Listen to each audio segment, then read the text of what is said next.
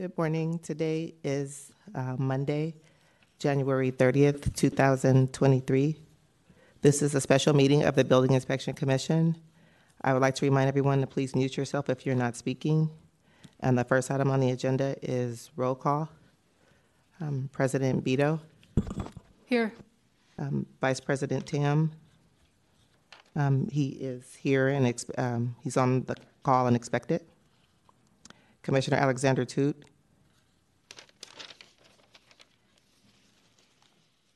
He's present.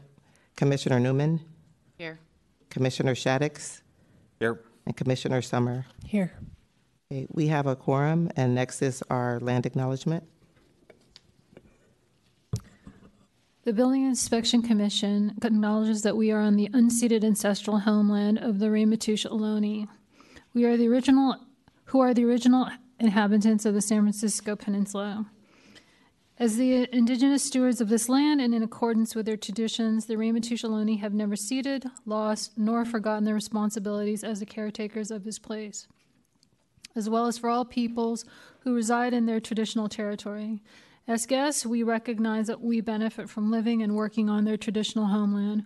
We wish to pay our respects by acknowledging the ancestors, elders, and relatives of the Ramaytush Ohlone community and by affirming their sovereign rights as First People. Thank you.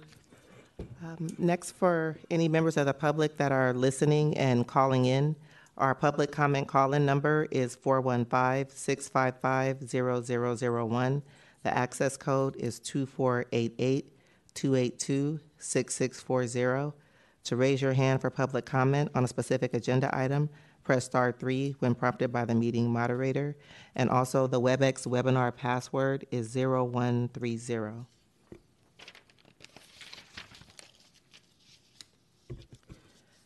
Okay, um, next, our next item is uh, item two, uh, discussion and possible action on the proposed budget of the Department of Building Inspection for fiscal years 2023, 2024, and 2024, 2025. Good morning, Commissioners, members of the public. Alex Koskinen, Deputy Director Administration.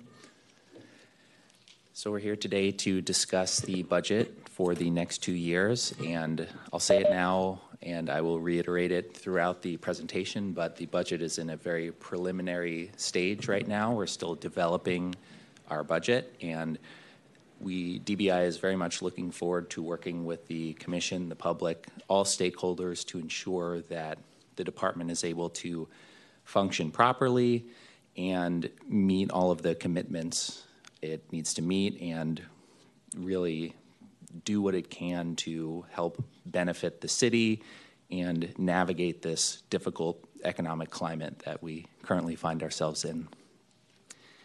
And so, can we go to the presentation? The first slide, please. So, this is a bit about the schedule, what to expect from the budget process. We are currently in the first of two special budget meetings. This is the kickoff meeting to solicit uh, proposals from the commission, from the public, and to show what the current state of things are, what little has been uh, determined so far. The next special meeting will be February 14th. That is one week before the department's budget submission is due. And hopefully, it will be more of a finalizing and, and um, final approval from, from the commission of what we discuss now and, and put in over the next few weeks. Then on February 21st, the department submits its formal proposal for the next two year um, budget to the mayor's budget office and the controller's office. Then, from after that, in February through June, is what's known as the mayor's phase of the budget, where the mayor's budget office works with DBI and adds the mayor's priorities and um, any other technical changes that may happen. And then on June 1st, the mayor will submit her uh, proposed two year budget, which will be built off of the department submission but may include other changes. Then in June, the Board of Supervisors reviews the mayor's proposed budget They will hold hearings, and the budget and legislative analyst uh, will ask questions, and there will be more opportunity for public feedback. In late July, the and, and also in June, in the Board of Supervisors phase of the budget, the supervisors may cut items from the budget and add back other other items. They are allowed to add back up to the amount that they cut. Then in and that is the uh, the budget committee of the board. It's not the full board. Once the committee appro- votes to approve their modified version of the mayor's budget, then in late July, the budget will go to the full board. Once they approve, then the mayor's the mayor will sign the budget and it will become final. Next slide, please. So now we're getting into the numbers themselves. And again, to reiterate, these are very preliminary uh, upon instruction from the mayor's office. Many policy decisions were purposefully omitted from this department, from our department submission. And so, as you, as the commission is aware and the public may be aware, DBI is undergoing a fee study, and the results of that fee study will not be ready until approximately April.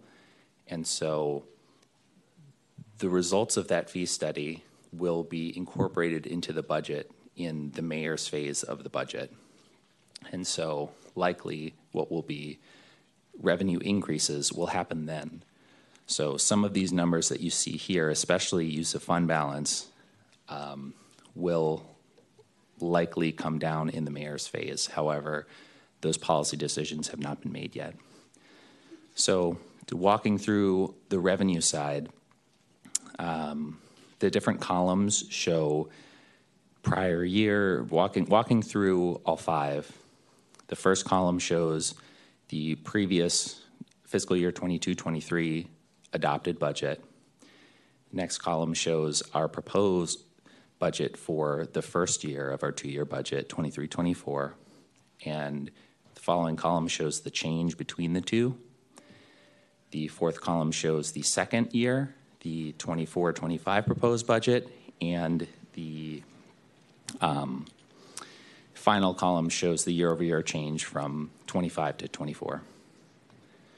So, the most significant change on this page is the charge for services. So, that is our the majority of our revenue. Those are our permit fees uh, upon discussions with our Deputy Director of Permit Services, Neville Pereira, he it, it's very difficult to predict to project these revenues. It's hard to know what projects will be built, what projects will be planned, what will come in when, but from discussions that Neville has had and from the revenues that we have been seeing the worst case that we can imagine that we expect would be an 18% drop in permit revenue year, to, year over year. And so we have conservatively assumed that that will take place. And so that $8.6 million year over year change from 23 to 24, we are hoping that that does not come true, but we feel at this point it is most responsible to assume the low end of the revenue spectrum and to spend and save accordingly. We have two new revenues um, totaling about $1.7 million. The first one is not really new, it's just an acknowledgement that all EDRT, all peer review, no, no, no, will be recovered by the department, and so the department will not the the expenses for plan review, all of that will be recovered. So this is this is more of a technical entry and not a new thing. Um, the third line down also is new revenue, but there are corresponding expenditure increases. So items two and three do not really have a net impact on the budget.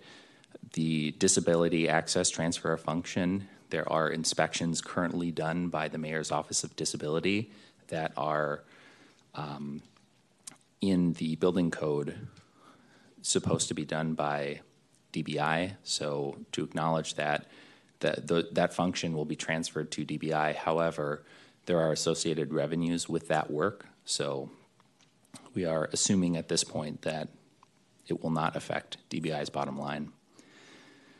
Interest and investment income. This is uh, this is the interest that we accrue on our fund balance.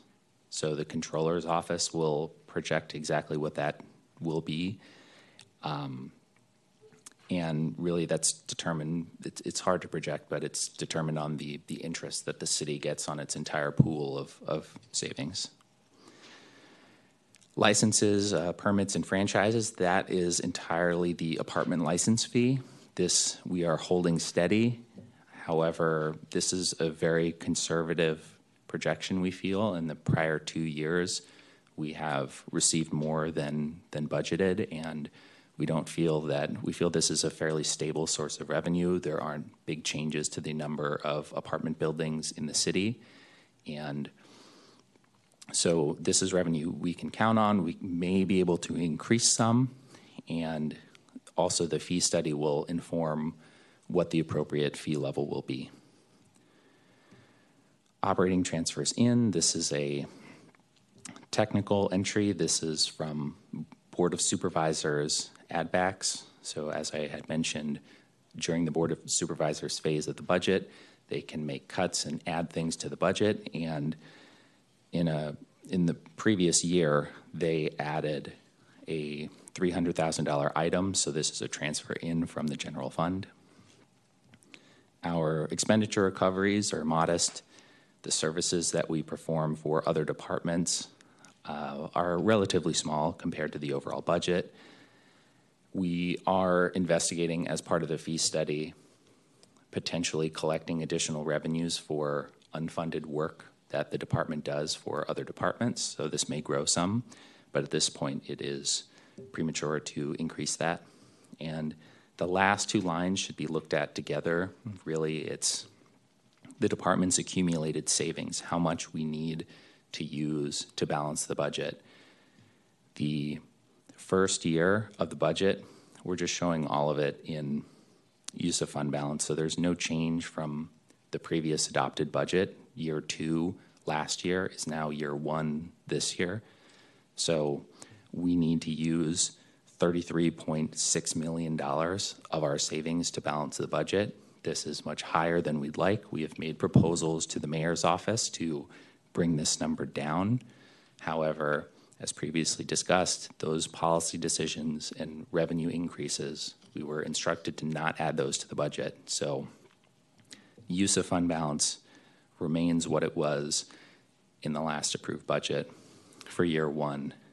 Now, for year two, that uh, is a brand new year, and we, in order to close the budget, assuming no revenue changes, we need to use the entire remaining fund balance of about $21.1 million to balance the budget.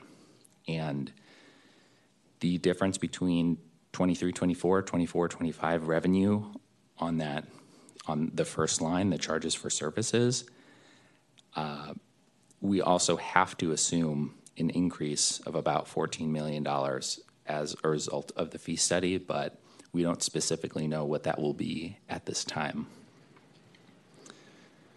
So much, much of the revenue side of DBI's budget really depends on the results of the fee study and policy decisions from the mayor's office. Next slide, please. Moving to the expenditure side of the budget, I'd like to acknowledge that I, believe a large portion of the public is here today to speak about the CBO community based organization grants that the department currently um, the, these programs that the department currently funds. And I'd like to stress to everybody watching at home and everybody in the audience here that no policy decisions have been made, no request has been made to reduce or eliminate any of these services to any organizations.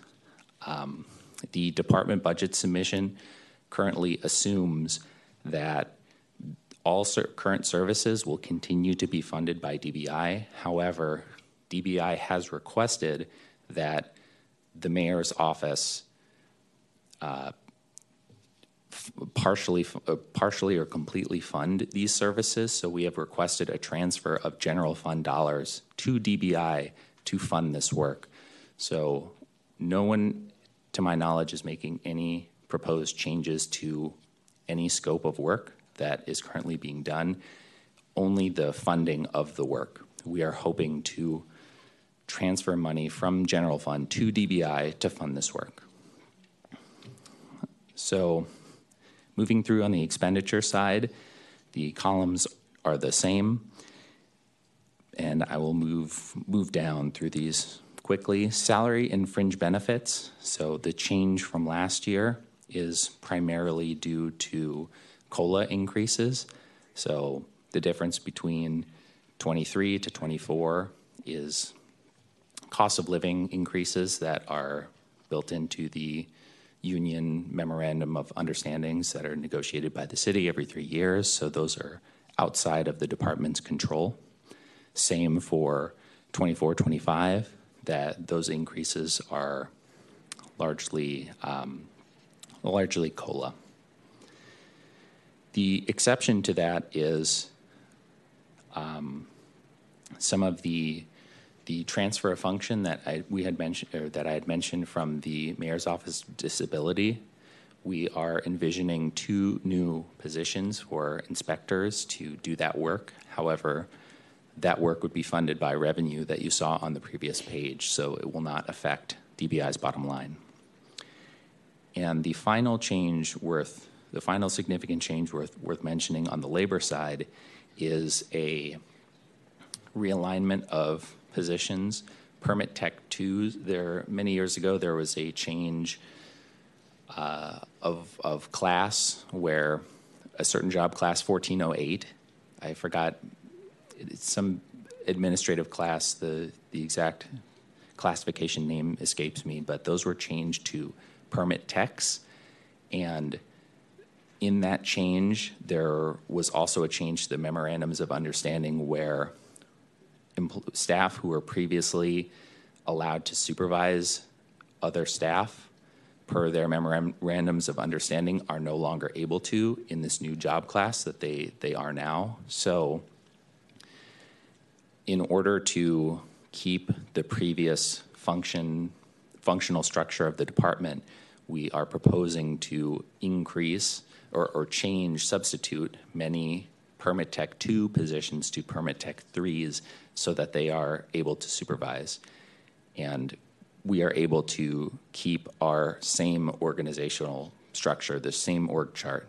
Without this change, um, we would have to, one top level manager would be forced to supervise up to 14 staff, which organizationally doesn't doesn't make sense. And anything beyond really five six people, uh, accountability begins to suffer. And and so we feel that this change is important. And that would be approximately uh, $200,000 to substitute all the Permit Tech 2s to Permit Tech 3s. And of course, those positions, hiring for those positions would go through a full competitive civil service hiring process, which would be open to everyone, and our HR would reach out to as many places as possible to ensure that a diverse candidate pool was was uh, was found. So moving on, overhead and allocations, the third line down. This is uh, citywide overhead that the department pays for, that all departments pay for. It's the share of city attorney costs that are not directly billed. It's the board of supervisors' salary. It's the city administrator's salary. So these are general overhead costs that are shared by all city departments, but not directly billed for. So the controller's office sets this amount, and we do not have control of it. It will invariably change as departments develop their budgets and, and change their costs. Then the controller's office will spread those costs and, and they will change. Non personnel services, so these are professional services, rentals, intangible items, is, is how I like to think of it. And we are making some, this now we're getting into really the discretionary spending of the department. And here we are proposing to reduce about 700,000 um, between materials and supplies and non-personnel services, discretionary spending. So the 1.5 million you see here is um, a, a, an acknowledgement of the a reduction in the in discretionary spending and some other non-recurring items that had happened in 22 23 that will not continue um, the next line grants so these are the community-based organization services you can see that the amounts are unchanged from what had been budgeted previously. $5.2 million was what was approved last year for fiscal year 23 24. That amount remains unchanged for 24 25. So the only request here, DBI's request here, was for the mayor's office to give us revenue. So if they were to agree, then on the previous revenue page, we would add a $5.2 million transfer revenue from the general fund. Again, I'd like to stress that nobody is proposing that these services be reduced, eliminated, changed in any way, only the funding source in order to help DBI navigate these challenging economic times. The next line, materials and supplies. These are again tangible small items below $5,000 uh, per item with a useful life of a year or less. And we are, DBI's budget is not large to begin with, but we are further cutting where we can to recognize the difficult economic situation we find ourselves in. Programmatic projects. So these are, we are eliminating these and acknowledging that at this time, we do not know of, we, we do not plan on undertaking any multi, multi-year capital projects, continuing projects. Some previous year projects included illegal in-law unit program, soft story program, but we do not know of any of those projects on the horizon. And again, due to the economic climate we find ourselves in, we do not feel it is appropriate to undertake any long term commitments. And the last line services of other departments. These are work orders. These are services that other departments provide to DBI, so city attorney services, um, controller's office financial systems, and various various other uh, work, workers comp from human resources department and we are proposing various reductions to these work orders. And some of them, many were approved last year. You can see in year two of last year's budget, uh, fiscal year 23 24 was taken down from 20.6 million to 17.4 million. We have requested additional reductions. However, those are policy decisions for the mayor's office, and negotiations that we need to have with other departments. So they have not been finalized yet and are not yet assumed here, but we are hopeful that this number will continue to fall. So, next slide, please. So, before I talk about the, the fund balance, I'd just like to acknowledge and reiterate that DBI finds itself in a very difficult challenging economic climate. Since the pandemic, uh, requests for, for new building permits have drastically reduced. Our revenue has fallen approximately a third in the past few years, and this our, our the department's expenditures are largely labor and so are very inflexible. And in order to provide the same types of services, we need to spend approximately the same amount. Um, and there's also a lot of new work that has that the department is required to do that did not exist before.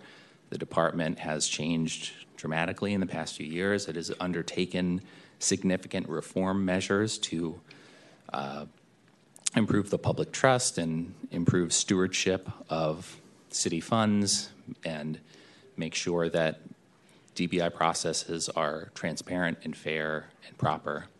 And those reforms include things like a new compliance manager and various other initiatives that create additional work and have additional expense, but don't necessarily generate additional revenue. So, cutting expenditures is, is very difficult. And while we do have less permit related work, our overall level of work is remains the same or has in some cases increased. In fact, I believe a report just recently came out that showed that DBI's uh, funded vacancy rate was at zero. All funded positions that the department has are currently filled, and there is no no room to reduce labor further. We believe at this point. However, we, again, we will see what the result of the fee study is, what the result of the mayor's policy decisions are, and reassess. So, with that said, uh, our fund balance currently, our available fund balance, avail, our fund balance available for appropriation, uncommitted to any other source, this year is $21.1 million. In order to balance the budget, we are currently using all of it, as previously stated. The first year of the budget, 23 24, as previously approved last year for year two of the budget.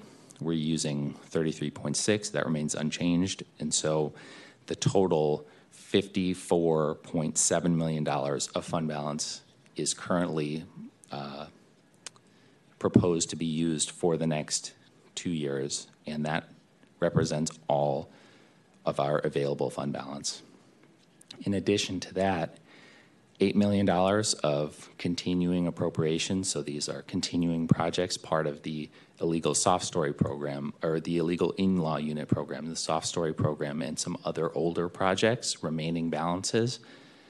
We are proposing to deappropriate those, so an additional $8 million on top of that, totaling around $60 million. Uh, and fourth item here on the page, as previously mentioned on the revenue slide, the difference between the growth from 23 24 to 24 25 is $13.6 million of revenue that we currently do not have the details of, but are confident that the fee study will, will address. So it is really just a plug recognizing that in order to not reduce expenditures, we must submit a balanced budget. We are assuming that the fee study will result in at least a $13.6 million revenue increase when we have confirmed that that is okay with the mayor's office for now. But again, that will be um, discussed in the mayor's phase of the budget. So, next slide, please. That's the final slide, and I'd be happy to answer any questions. Thank you. Uh, we'll take public comment first and then uh, commissioner uh, discussion questions. And uh, two minutes. Um, excuse me, before you start, I'm sorry, we're, um, sure. for the members of the public, we're going to limit the public comment to two minutes due to the number of speakers that we have present. So you can, um, you can. Okay. I have ahead. a handout. Okay.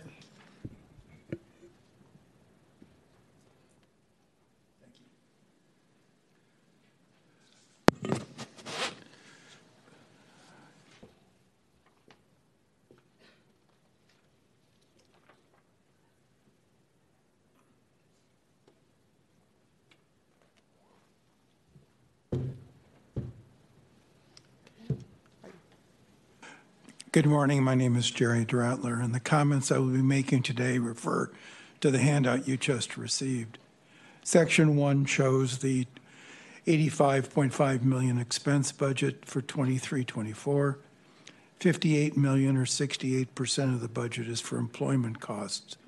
The next largest expenditures are 17 million for charges for other city departments and 5 million in grants to organizations that work with SROs. 58 million of employment costs exceeds DBI's planned check fees and permit fees by 17 million dollars. The current revenue budget is unable to fund current employee salaries and benefits. A 20% increase in fees would only raise an additional $8 million. You have a $39 million problem. 39% of your budget is funded with a one time use of reserves. Dick, excuse me, DBI and BIC can't count on higher fees to solve the long term expense problem. The number of employees is the problem. Section 3 shows there were 255 2018 DBI full time equivalent employees. What is the budgeted number this year? The schedule at the bottom of the page summarizes the 327 full time equivalent employees in the annual survey ordinance. 138 or 42% of the DBI employees have the word inspector in their job title. 87 or 27% of the employees have the word permit technician. DBI needs to reduce clerical positions and look at re engineering the inspection process. Thank you very much.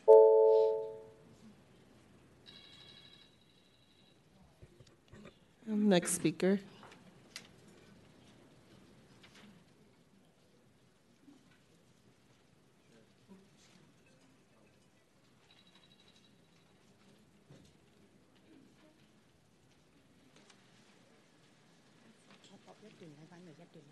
Okay, uh, so she requires interpretation. Is it okay if we take a little longer?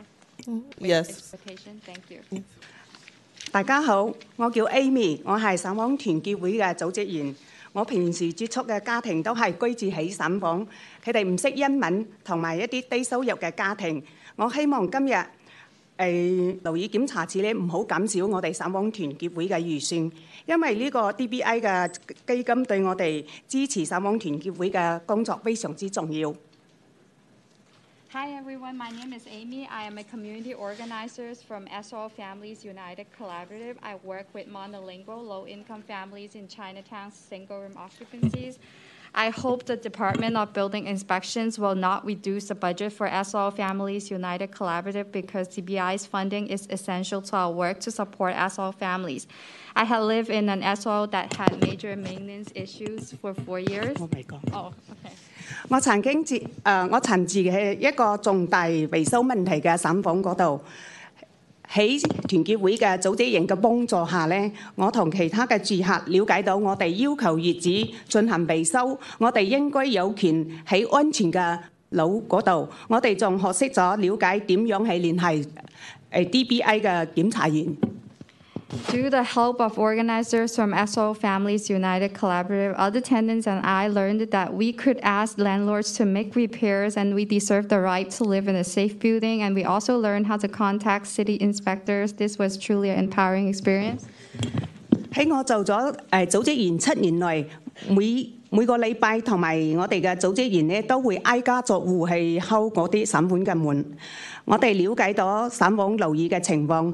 了解更多關於佢哋嘅建築嘅狀況，記錄任何違規嘅行為，以及了解解決呢啲問題，提供適當嘅維修同埋誒維修服務。我我哋為我哋嘅家庭提供咗講座同埋培訓，我哋每年都培訓三十幾名嘅誒社區領袖啦，讓更多嘅住客了解我哋誒新環市嘅樓宇嘅，以及佢哋明白佢哋有權 要求業主去維修嘅權利。我哋仲舉辦咗一啲社區嘅外展活動，為社區提供重要嘅信息同埋資源。 I have been an organizer for seven years now. Every week, single room occupancy organizers and I knock door to door to see how SRO families are doing, learn more about their building conditions, document any code violation, and promptly address these issues for the proper maintenance and repair services. We provide workshops and training for our families. We train 30 community leaders every year, educate tenants about the SF building codes and their right to request repairs from landlords. We also host many community outreach activities and provide important information and resources to the community. 我哋用咗好多嘅时间喺散访家庭嗰度，家庭咧亦都系信任我哋，同埋佢哋都会话俾我哋知佢哋嘅散访嘅问题，向我哋系寻求一啲帮助。呢啲点解系我哋会组织型嘅工作咁重要呢？我哋同家庭咧建立咗良系嘅关系，唔仅唔单止系因为我哋系同一种语言啦，同一个背景啦。 亦都係我哋係真正係改變家庭嘅生活條件。我哋嘅樓宇出現咗問題，家庭會同我哋求助，我哋總係盡最大嘅努力去幫助佢哋。由於 DBI 嘅支持，我哋成功改善咗好多散房樓宇嘅條件啦。我哋今日希望繼續喺支持我哋散房團結會呢個計劃，讓我哋繼續改善家庭生活嘅條件，同埋提供一啲基本嘅服務。多謝晒。 It takes a lot of time for families to trust us, to tell us their problems in the buildings, and it takes a lot of trust for families to come to us for help. And that's why our work as SRO organizers is so important. I have built trust with families not only because we speak the same language and come from similar backgrounds, but also because we genuinely care about improving families' living conditions. Families come to us for help if they have a problem in their buildings, and we always do our best to help the family. We have successfully improved conditions of many SO buildings because of the support from DBI. Please continue to fund the SO Families United Collaborative Program so we can continue our work in improving families' living conditions and providing essential services. Thank you.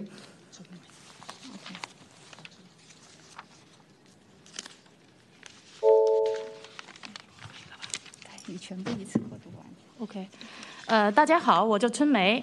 五年前，通过一次楼宇维修，认识了华协中心， 并加入了散房团结会。今天，我想促请呃委员不要削减散房团结会的预算。因为散房家庭、呃散房团结会的工作对我们的散房低收入及缺乏英文水平的人士非常重要。两个月前，我们的住处热水器损坏，有一个月的时间没有热水，影响我们所有住客的正常生活。我们给房东打电话，但房东听到热水器的事情就挂断电话，甚至不接电话，不做任何配合。最后，我们找到散房团结会的帮助，通过散房团结会出面与房东协调，房东才改变了态度，并在散房团结会的监督下换换了新的热水器，恢复了大家的正常生活。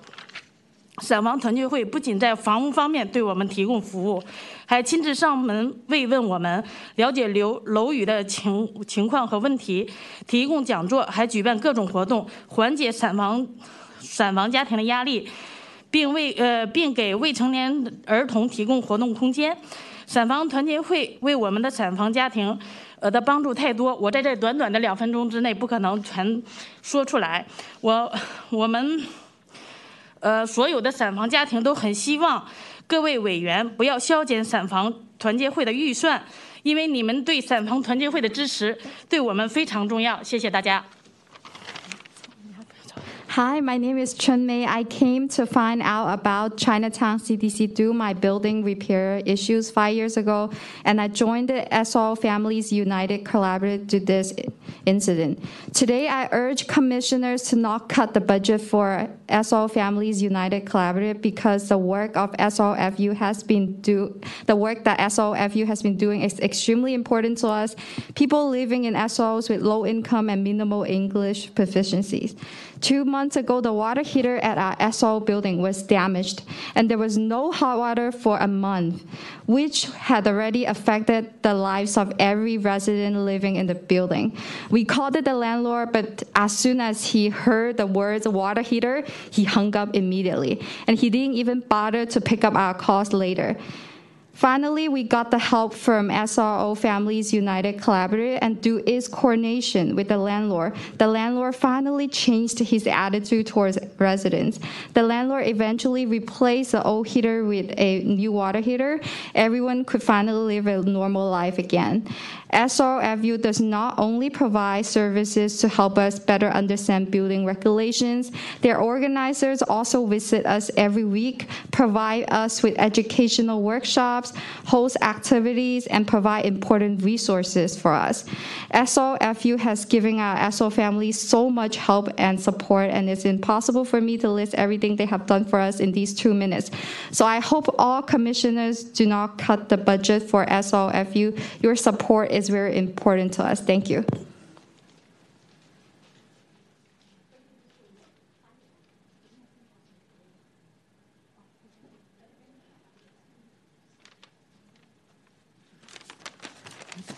我嘅我知啦。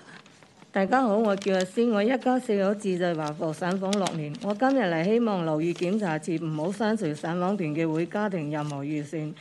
喺呢兩三年疫情期間，我哋散訪家庭非常之艱難。我記得疫情開始，每日家每戶都留喺屋企煮飯，除咗蘇數都會增加。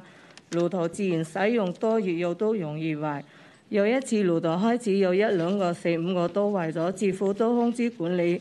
處多次溝通都冇安排師傅嚟維修，最後我哋散豐團嘅會組織員多次打電話同管理溝通齊維修好，爐頭可以用，但力唔夠，需好長嘅時間才煮好飯菜，感覺到非常之無奈。如果冇有散豐團嘅會，將來散豐樓宇任何維修或環境衞生等等，都冇辦法跟進情況去解決問題。 因為我哋嘅語言能力唔足，我哋直接聯繫樓宇檢查處，希望樓宇檢查處唔好在未來預算中減少對散訪團嘅會任何撥款。散訪團嘅會對我哋嘅散訪家庭非常之重，多謝。 Hi everyone, my name is Feng San Wu. My family of four has been living in the SO unit in Chinatown for six years.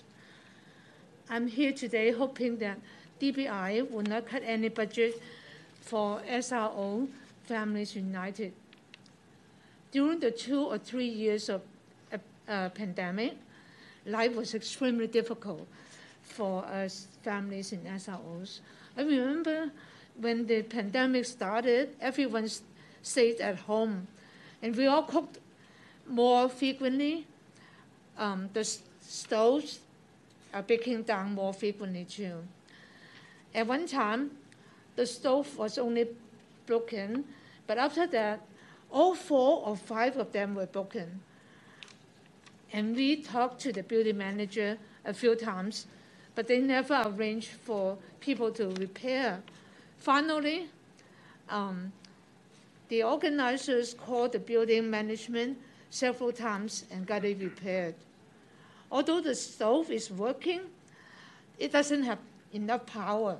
So cooking a meal takes a long time. There's no way to follow up um, on maintenance, sanitation, or other issues in our building without the help from the SRO Families United. Because of our language skills are limited, um, and we would not be able to contact DBI directly. I hope DBI will not reduce any funding for the collaborative uh, in the budget. SRO Families United is very important for our families. Thank you.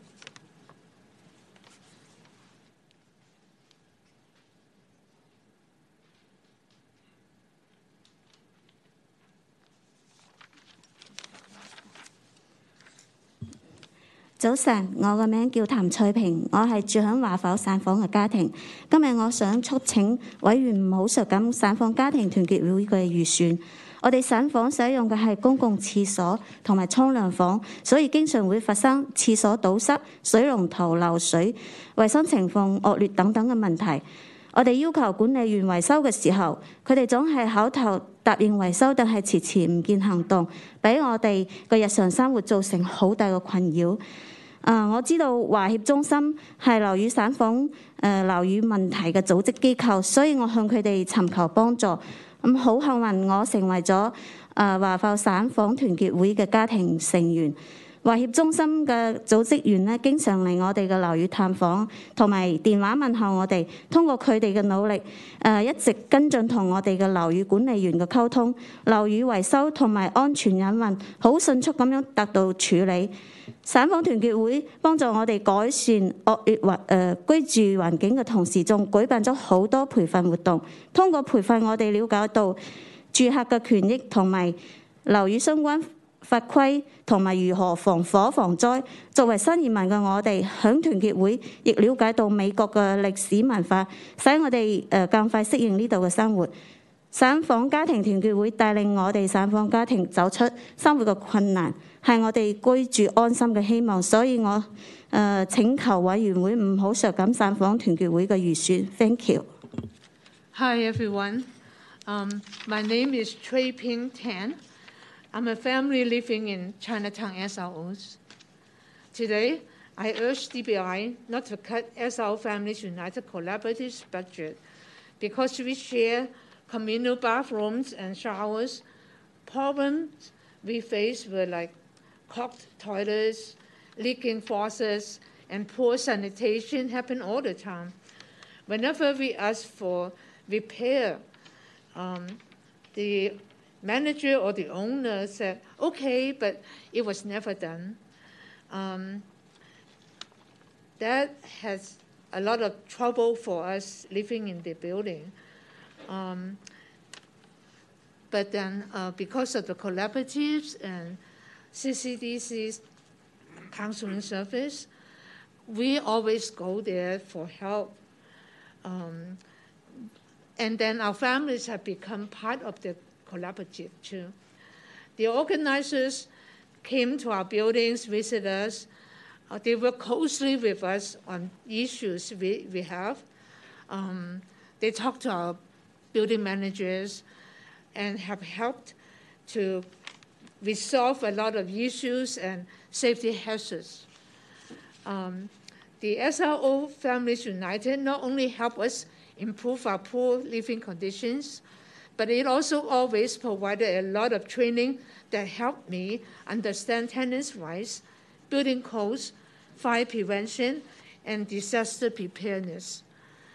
As new immigrants, we learn so much about American history and culture from the collaborative, which helps us better adapt to life here. SRO Families United has helped SRO families tremendously. It gives us hope in our everyday lives. I'm here to urge commissioners not to cut SRO United Families United budget. Thank you.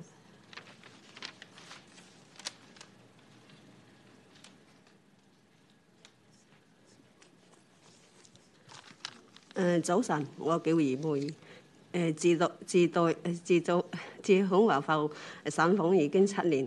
誒、今日我亦邀請誒、委員會誒冇撤銷誒我哋省訪團結會嘅外展計劃誒、的撥款誒、和誒、繼續留空環議局或誒留環議局管理誒、我哋我省訪個路途誒、經常壞。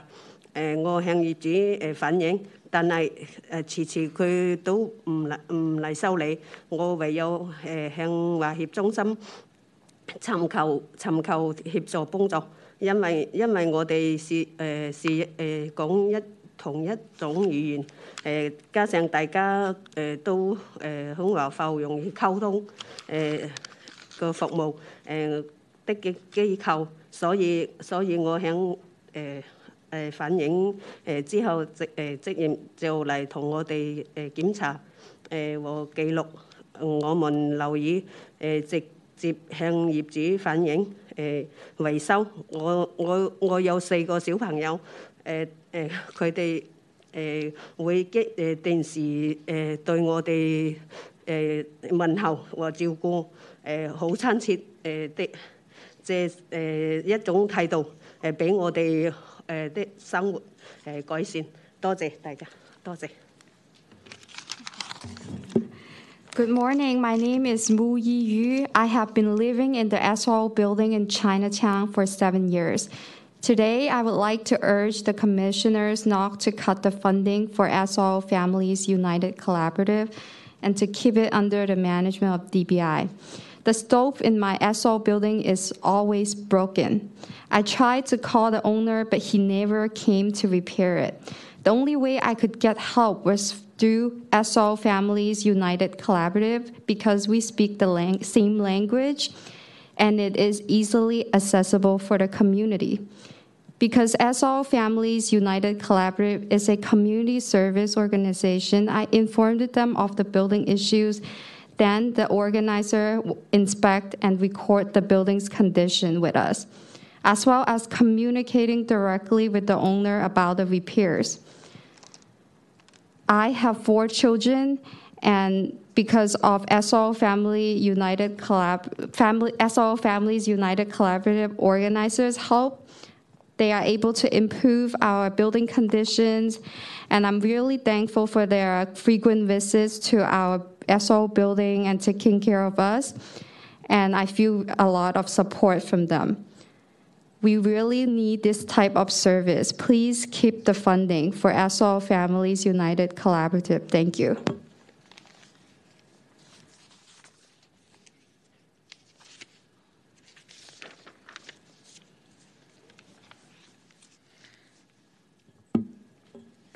早上好，我係伍慧瓊，我自製華埠嘅省房嘅家庭一員。今日 我想促進誒、呃委員會唔好減削散房家庭團結會嘅執行意外展計劃嘅撥款，和將佢繼續留喺樓宇嘅檢查部管理。我一家四口住在散房裏，由於樓宇好舊，遇到好多問題。譬如之前嘅浴室老化導致地板損壞，浴室嘅水無法排出，滲漏問題嚴重。 誒、淋浴排線又唔好，浴室嘅天花板和牆壁都發晒霉。這個問題困擾我哋好耐。我有兩個細蚊仔好細，對健康安全帶嚟嘅隱患，向業主反映多次，卻幫唔到我哋解決。最後我尋求我哋散房團結會組織，經過組織員和業主溝通，好快就 將以上嘅問題解決了。我哋組織員探訪時會主動檢查和記錄我哋樓宇嘅情況，如果有問題，直接向業主要求維修服務。因為有咗佢哋嘅幫助，我哋樓宇嘅問題都會得到改善，我家人整體生活質素會得到相應嘅改善，我感感覺非常好，多謝晒。 Good morning. My name is Hui Chung Wu. I am a part of SRO Families United Collaborative, and I live in Chinatown with my family of four. Today, I would like to urge the commissioners to keep the funding for the implementation and outreach of SRO Families United Collaborative. Because our SRO building is very old, we encounter lots of maintenance issues. Our bathroom floor is damaged, the water cannot drain in the bathroom, severe leakage problems, moldy ceiling and walls. These problems have bothered us for a long time. My two children are still very young. These building issues are no good for their health and safety. We talked to the owner many times, but the issues were not solved. Finally, I turned to our organizers. Our organizers was able to help us. After the organizer communicated with the owner, the above problem was solved very quickly. When the organizer comes to visit us, she often checks and documents the conditions of my building. If there's a problem, she requests repair services directly from the owner.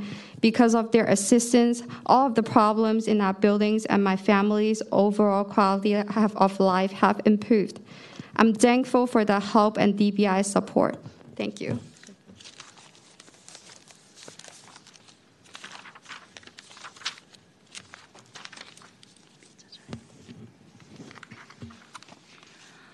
各位早上好，我叫诶、呃、罗玉莲， 系华人进步会嘅省访组织员。首先，我好感谢 DBI 一直以嚟咧对我哋省访家庭团结会嘅支持同埋帮助， 俾我係有機會服務我哋華埠兩百幾戶低收入嘅省訪家庭。我喺工作期間，我通過上門去探訪，通過用微信、電話嘅形式，給予省訪家庭建立咗好好嘅關係。同佢哋一齊聯繫房東啦、樓宇檢誒樓宇管理啦、促進維修嘅工作。我哋提供英文、廣東話、普通話同埋台山話服務。 響誒前一段誒日子咧，因為暴雨啦，響我哋華埠六一四竹臣街一棟散房樓宇咧，整棟大廈響一月十六號嗰日係開始停水嘅。咁家庭打電話咧向我反映情況，向我求助。咁我同家庭一齊係聯繫房東啦，去進行嘅溝通。最後咧，響兩日內，房東維修好啲水管，正常有水供應啦。 咁我為家庭個勇敢係非常感到非常之驕傲嘅，因為通過我哋嘅支持同埋幫助，啲家庭懂得點樣去處理相關嘅問題。好多謝 DBI 一直對我哋嘅支持，俾我哋可以服務我哋嘅省訪家庭。多謝你哋唔好忽略我哋社區最低層嘅草根，希望你哋可以一直支持、 认同我哋嘅工作。Finally, support us. You, you, you and you can do it. Thank you so much. Good morning, everyone. My name is Yu Lian Luo, and I am an SRO organizer with the Chinese Progressive Association. I am thankful to DBI's ongoing support and assistance to our SRO Families United Collaborative, which has allowed us to serve over 200 low income SRO families in Chinatown. I work with SRO families to build relationships through home visits, WeChat, and phone calls, and assisting them in connecting with landlords and building management to facilitate repairs. We also provide services in English, Cantonese, Mandarin, and Toisanese. The entire SRO building at 614 Jackson experienced a water out leakage a few days ago due to heavy rains on January 16. The family called me about the issue, and I worked with the family to contact the landlord. And eventually, within two days, the landlord repaired the plumbing and the water supply was working. I am proud of the family because the family knew how to handle the situation with our support and assistance. Thank you, DBI, for your ongoing support in allowing us to serve SRO families. Thank you for not neglecting our grassroots community. Please continue to support us. Thank you.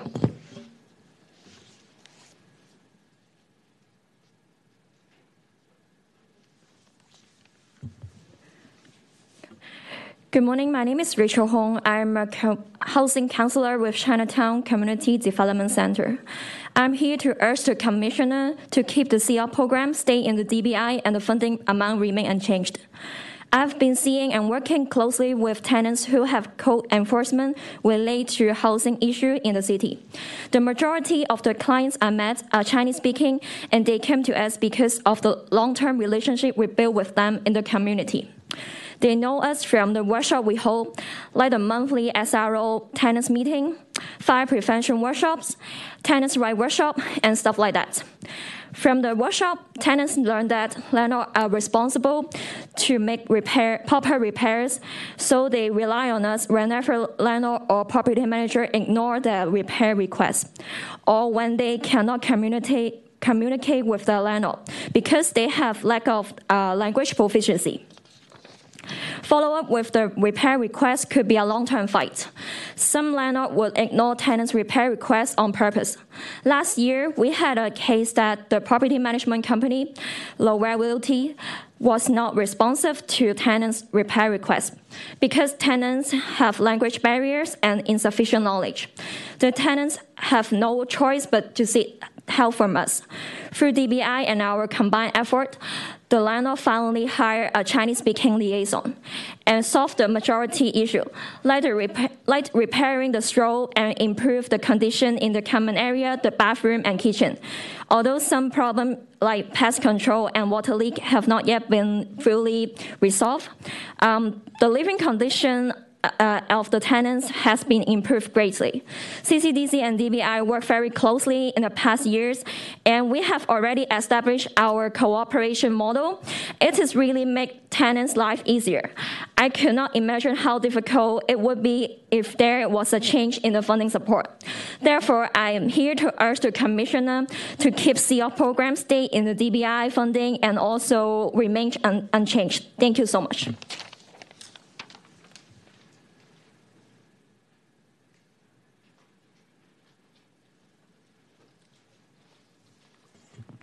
開始啦。誒、各位委員早晨，我係阿芬，我係住喺一四四九拋華街嘅散房住客。我今日懇請各位委員唔好削減執行計劃同回轉計劃嘅撥款，希望將呢個計劃保留喺樓宇檢查處。 Good morning, all commissioner. My name is Ian Fan New. I'm an SRO resident who lives at 1449 Power Street.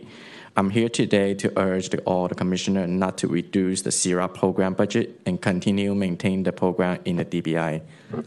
诶喺一九诶喺二零一四年嗰年，我哋嘅楼宇转咗新业主，咁楼新嘅业主咧就诶零诶即时取消咗每个月嘅杀虫灭鼠行动咧，咁令到我哋个楼宇嗰、个、呃、老鼠曱甴咧非常严重。 咁另外我哋個廚房咧爐頭壞咗咧，要求業主更換維修咧，但係業主係對我哋嘅意見係處之不理嘅。 In 2014, our living conditions significantly decreased because the building owner had changed. For the central part, the new landlord canceled our monthly pest control service, and we were suffering in an unacceptable condition. Also, we had made multiple requests to repair or replace the kitchen stove since it was damaged by wear and tear, but the landlord ignored our requests. 咁面對業主次次都誒、呃拒絕回應我哋嘅問題，咁我哋住客咧就去尋求華協中心職員嘅幫助，為我哋嘅住客發聲同爭取應有嘅權利。咁喺華協中心幫助下，住客隨而能夠誒、呃去租務局申請一項叫做集體訴訟嘅業主減少服務，也令到我哋最終得到業主嘅回應。 通过业主谈判，华协中心为我哋争取咗应有嘅服务，包括要求业主恢复诶、呃每个月嘅灭鼠杀虫行动、维修炉头，诶、要求业主作出相应嘅减租。 After facing the landlord ignorance, we look for Chinatown Community Development Center for assistance. Under the CCDC assistance, we could express our tenants' right and file a decreasing in housing service through the rent board. Uh, during the imme- mediation, we finally received the response from the landlord and accept our request to include remaining back the pest control service, repair, repair the kitchen stove, and also doing the reduced space uh, on the decreasing housing service. 咁喺呢个计划嘅帮助下，我哋得到咗应有嘅赔偿，也真正改善咗我哋嘅生活环境，恢复到我哋应有基本嘅房屋服务。 經過呢個事件，業主唔再對我哋嘅訴求視若無睹，可見呢個計劃咧，不能喺改善住客生活環境同教育業主方面都好有成效。所以我懇請各位委員唔好削減呢個撥款計劃，將呢個撥款繼續保留喺誒樓宇檢查局，幫助更多嘅散房住客。 Therefore, under the CIRA program, we receive reduced rent and also or pay,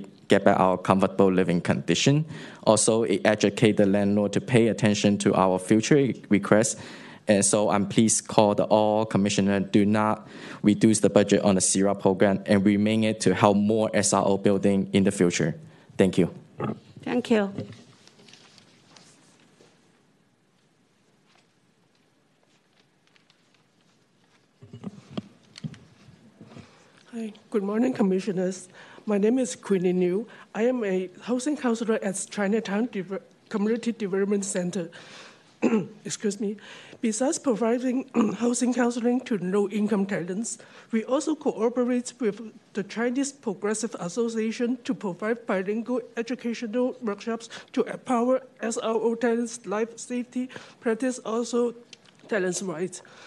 From 2019 to 2020, during and after shelter, shelter in place order, we held 65 fire prevention, disaster, and earthquake public hygiene through Zoom and in-person workshops, which educates 3,733 SRO tenants.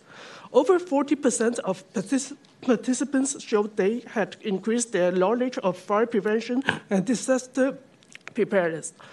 30% said CCDC had created talent rights supporting networks for them. Throughout the fire prevention workshop, our, our knew where the location and the usage of fire ex extinguisher, fire alarm, emergency exits exist for escape in their buildings. They also alert the seriousness of smoke inhalation injury that they need to avoid when fire disaster. In this disaster and earthquake program, they learn how important to prepare one to two safety kits, which basically include running water, plastic sheets for heat, hand sanitizer, and many, and mini first aid kits in every household. Moreover, some tenants that CCDC had empowered them to create a supporting network, they were inspired by the bilingual workshops. They found out they could notify their landlord in writing about need repairs and facilitate completion of those repairs, avoid language barrier through CCDC. They also understood their Excuse me, if you could, could wrap up your comments. Sorry? Can you finish up your comments? Your time, your timer yes, okay. up. Thank you. And they also understood their tenants' rights regarding to housing code and habitability compliance by the Department of Building Inspection during the process. So there are the numbers of SR tenants are benefits from our building co coordinators program in San Francisco. Thank you.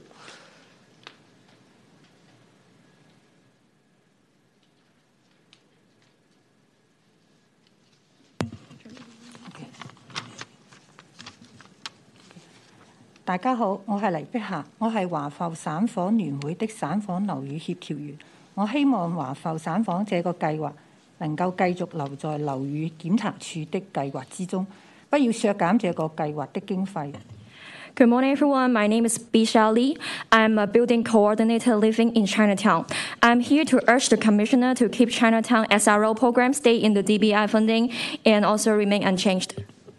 我在華埠 一棟省房住了六年多，在二零二二年通過華協中心參加了省房華協誒協調員培訓班。我透過這個為期七堂嘅培訓班，學到了很多知識，例如防火及災難應變、租客權益、省房的各種法規，例如有維修問題，如何向業主提出等等。 I live in an SRO unit for more than six years. In 2022, I joined the Building Coordinator program at Chinatown CDC. I have learned some so much knowledge through a series of lessons, for example, fire safety workshop, disaster preparedness tips, and tenants' rights, rules and regulation in SRO building, and how to reach out to our landlord when maintenance issues were found. 之后，我成为了我住的省房楼宇这个桥梁。 誒，每當省房內有任何問題，我可以第一時間通知華協中心嘅職員，而華協的社區組織亦會透過微信、信件、電話等方式告訴我社區裏發生的大小事情。我會將這些資訊告訴我身邊的街坊和朋友，因此我們可以多參與社區事務，甚至乎今天我可以在這裏發言，表達我的想法。 这一切都是这个计划带给我的体验。 After the workshop, I act as a bridge between my SRO building and our community. When there is anything happen in my SRO building, I can keep CC, give CCDC a heads up. CCDC community organizer also let us know about the community news, event information through WeChat, mails, or phone calls. I I will then tell my neighbors and friends. Therefore, we can be more engaging in the community. I can even speak up for myself in the city hall today. This or experience I have never had before I joined this program. 我希望更多街坊可以透过这个计划参与这个社区，成为华协活跃的一份子，不单单学习防火灾难应变措施，更是让我们感受到自己也可以为社区贡献。 因此，我希望在座能保留这个计划，不要削减这个计划的经费。谢谢。I hope more of my more of my neighbors in the community could join this program and engage in the community actively. This program is not only helping SRO tenants to learn about fire safety tips or disaster preparedness tips, but also to let us realize that we could contribute to our society. Hence, I really hope this program could stay in DBI with unchanged amount for, of funding. Thank you so much.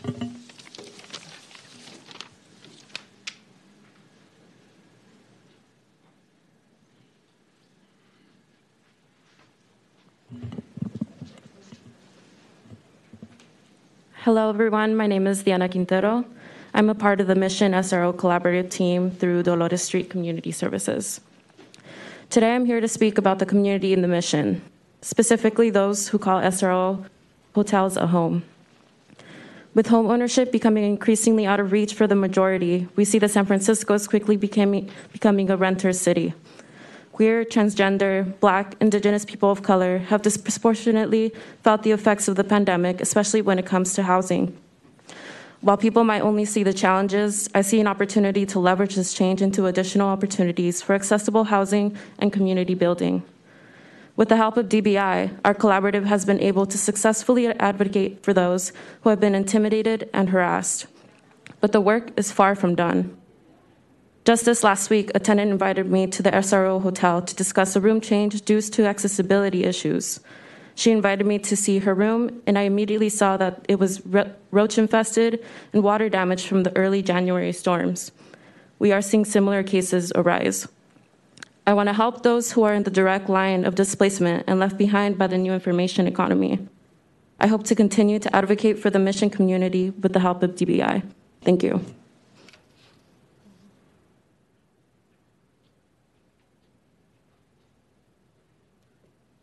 Hi, my name is Abril Toledo, and I am a senior tenant organizer at Ms. Rock Mission Single, er, Single Room Occupancy Collaborative. Today, I'm here to talk about and to please urge commissioners to keep all the CL programs in DBI. The reason why is because a lot of people here in the mission do get harassed by speaking up on just basic habitability issues. Those tenants end up coming to us and asking for help, and we have to reach out to DBI with DBI's help, we, we enforce a lot of these managements and tenants and other other managers to help keep the hotels in very good condition. Because without these conditions a lot of the tenants will be in more danger. This is why i am keeping this is why i urge commissioners to keep all of the co programs under dbi thank you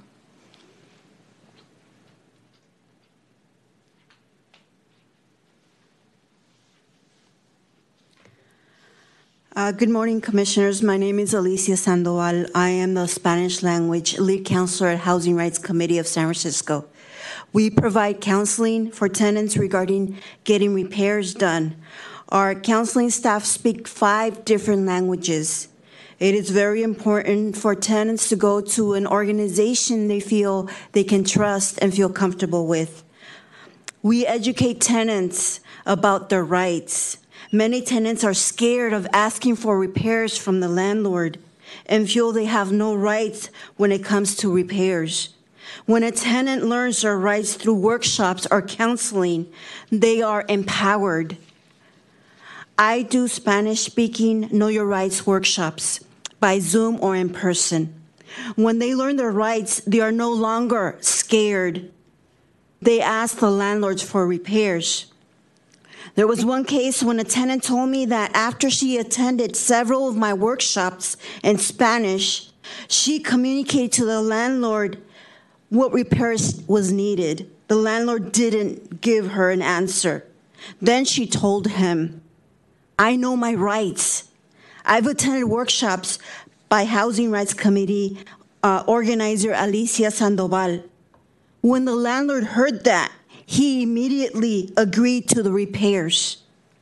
Tenants trust us. And they feel it's important. It's important to be able to um, and not have any cuts when it comes to the COP or DBI money um, that is in need to support these tenants. We also collaborate with DBI inspectors. Many times, a DBI inspector they call us and they and they call us so we can speak to the tenant because they know of the work that we do. They know that in order for our tenant to feel overall um, supported, that Housing Rights Committee can eh, can go and speak to the tenant. If you can wrap up your comments, ma'am. Thank you. We support tenants also by attending director's hearing through DBI. Thank you.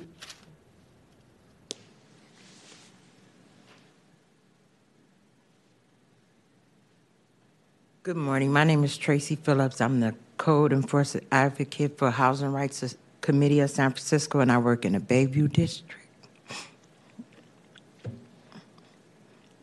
I grew up in the Bayview District. I grew up and I work where I grew up, and there's no changing. I'm 56. It's people who've been living here 35 years, still can't get the services they need.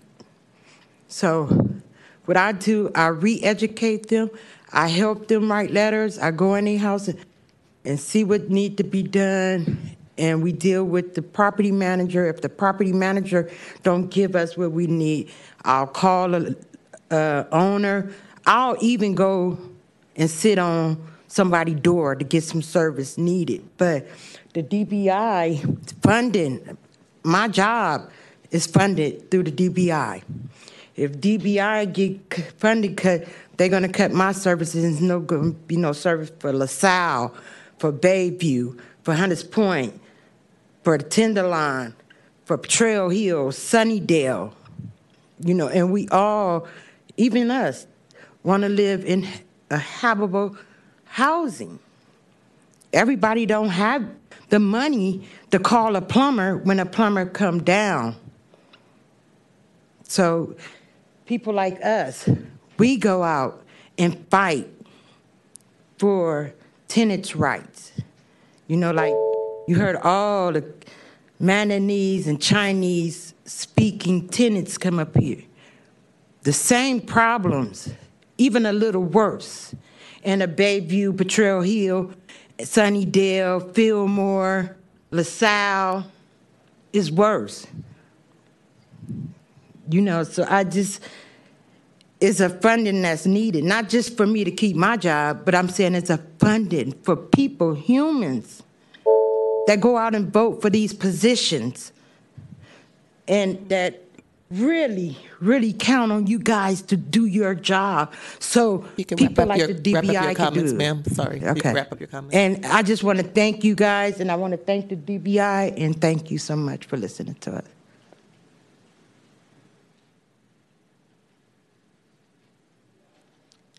Hello, I'm Sarah Fred Sherbenzamer, the Director of Housing Rights Committee of San Francisco.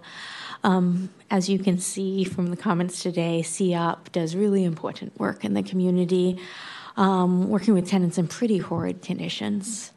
Um, we're an important part of DBI. We work hand in hand often with the often amazing DBI inspectors. That we do very connected, overlapping things that we, we need each other for. Um, as an enterprise department, this department they lowered fees during the lowered fees during the boom instead of putting them in reserves, and in these years when the economy goes down, DBI's work doesn't go down. See up calls go up as investors who bought buildings in these booms stop returning tenants' calls or making repairs. These tenants need you to raise fees to cover the cost of the enforcement. Not try to pass the cost on to the general fund, which is also being cut in a in a bad, year. And our question for you is Are you really collecting all the cost you're allowed to from those landlords who are the biggest problem?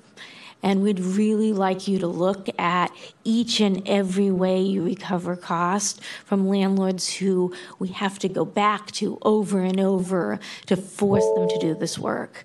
And thank you all for listening today um, and all the work this department does.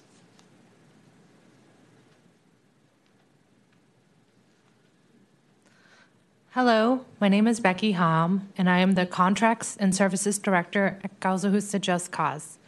DBI needs to increase its fees so that there is funding to keep the $5.2 million community based organizations um, under DBI funds instead of from the general fund. Causa Justa, Just Cause, and all the groups you heard from today outreach to educate and counsel tenants about their rights to repairs um, tenants are impacted daily needing these repairs. And we work with these tenants, we work with housing inspectors to resolve these issues. And having consistent funding makes this possible. Most of the funding that um, of that $5.2 million pays for staff, and possible impacts, uh, possible cuts impact not just the staff, like um, was mentioned, but also really impacts the tenants. Less staff means less support. Um, you say that you're trying to avoid cuts to the CBOs by asking the mayor to fund it through the general fund. Um, however, in this year's budget instructions, the mayor depart- is telling departments to cut funding by 5% in fiscal year 23 24 and 8% in fiscal year 24 25. Um, since this would be the only DBI program funded by the general fund, what does that mean for us? Um, and also, you know, maybe there is a guarantee for this year what happens in future years. So really, DBI should raise its fees. Thank you.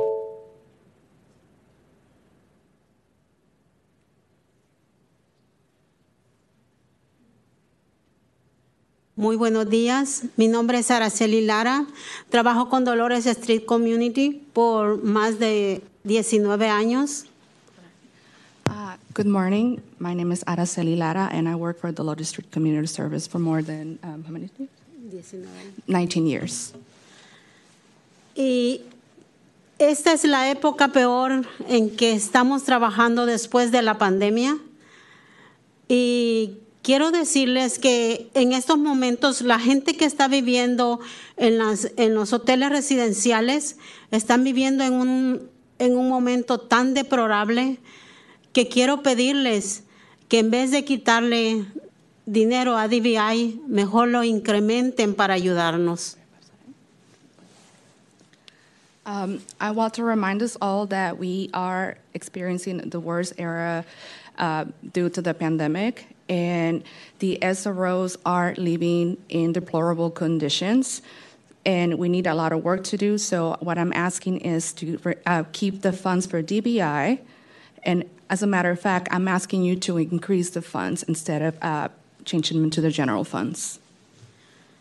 DBI está enforzando siempre los códigos de vivienda, los códigos que nos ayudan a poderles ayudar a las familias nosotros, porque nosotros somos los ojos de DBI y ellos están siempre con nosotros. Yo les agradezco porque sin DBI nosotros no podemos seguir trabajando. I um, want to make sure that you know that uh, thanks to DBI, we can ensure housing code. Uh, we, as an organization, help families, uh, and we are the eyes of DBI. Without DBI, we cannot help the community, and we can just not continue working. Quiero decirles que a los niños les estamos tratando de ayudar como podamos, porque hay muy poco dinero para poderles ayudar, pero yo tengo, así como yo tengo la esperanza que ustedes nos ayuden a nosotros, así esos niños y esas familias tienen, las eh, la esperanza en nosotros. Por favor, ayúdenos para que ayudemos nosotros. Y creemos en ustedes y queremos seguir creyendo en ustedes. Gracias. Um, we focus on helping uh, children in San Francisco. So uh, with DBI, we are able to help these children. There is very, there's very little money, so that's why I'm asking for an increase. Uh, we have hope in you, and those kids also have hope in us to keep helping them. We believe in you, and we would like to still believe in you if you help us. And thank you. And I will interpret and provide language justice to our next speaker. Ah, buenos días, señores comisionados. Mi nombre es Araceli Catalán. Trabajo en Causa Justa desde el 2011 como consejera organizadora. Hi, good morning. My name is Araceli Catalan, and I work for Causa Justa Just Cause since uh, 2011. Estoy aquí apoyando al Departamento de, de Inspecciones, DBI, para que puedan sus fondos quedarse en el mismo departamento de DBI y no les sean agregados estos a los fondos generales. I'm here support uh, in support today of DBI to keep uh, its funds instead of these being transferred to the general fund. Ya que ellos manejando sus propios fondos como lo han hecho hasta, hasta actualmente, han tenido muy buenos resultados. Um, DBI has been really helpful uh, the way that's been uh, doing and going, and it has brought good results for tenants and success stories. Ya que yo he visto cómo con su apoyo a las peticiones que se hacen al- para reparaciones que se le mandan a los propietarios, estos las hacen y las personas pueden mantenerse en sus unidades. I've seen firsthand that what, with the support of DBI, tenants' petitions to repairs are actually happen with DBI, and by doing so, tenants are able to stay, to stay in their units. Porque al mantener una vivienda digna y saludable, eh, haciendo estas reparaciones, los inquilinos no se desalojan por sí solos.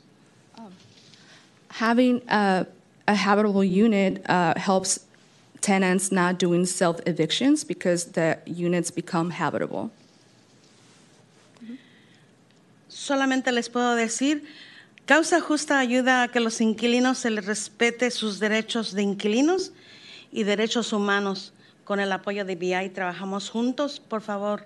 Muchas gracias, señores comisionados. Uh, CJJC overall helps tenants to be respected as with their tenants' rights and human rights, and that's why fundraising, the stay in DBI will help us. And uh, what was the last part you said? Sorry, la última parte.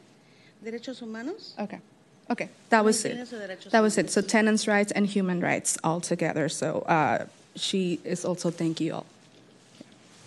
Gracias.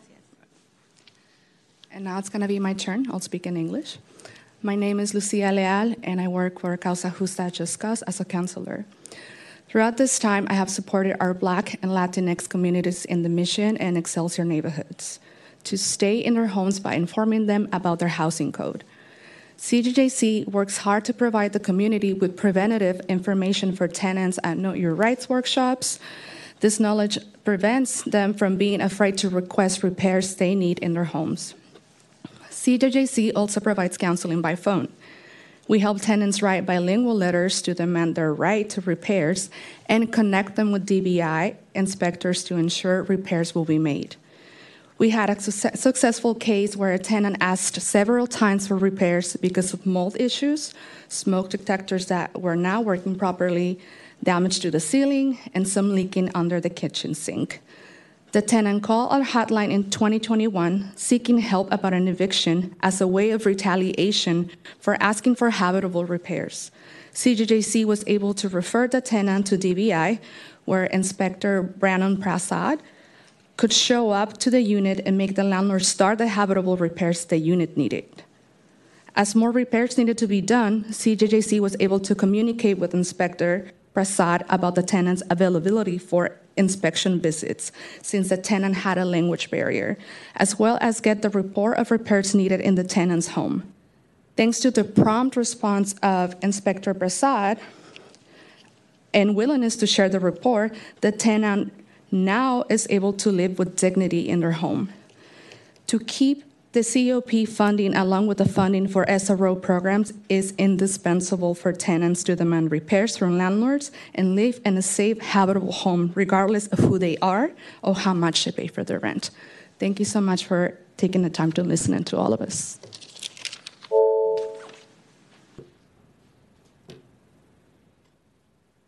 Okay, thank you. Is there any remote uh, public comment? Okay, then seeing none, the public comment is closed. Um, Commissioner discussion?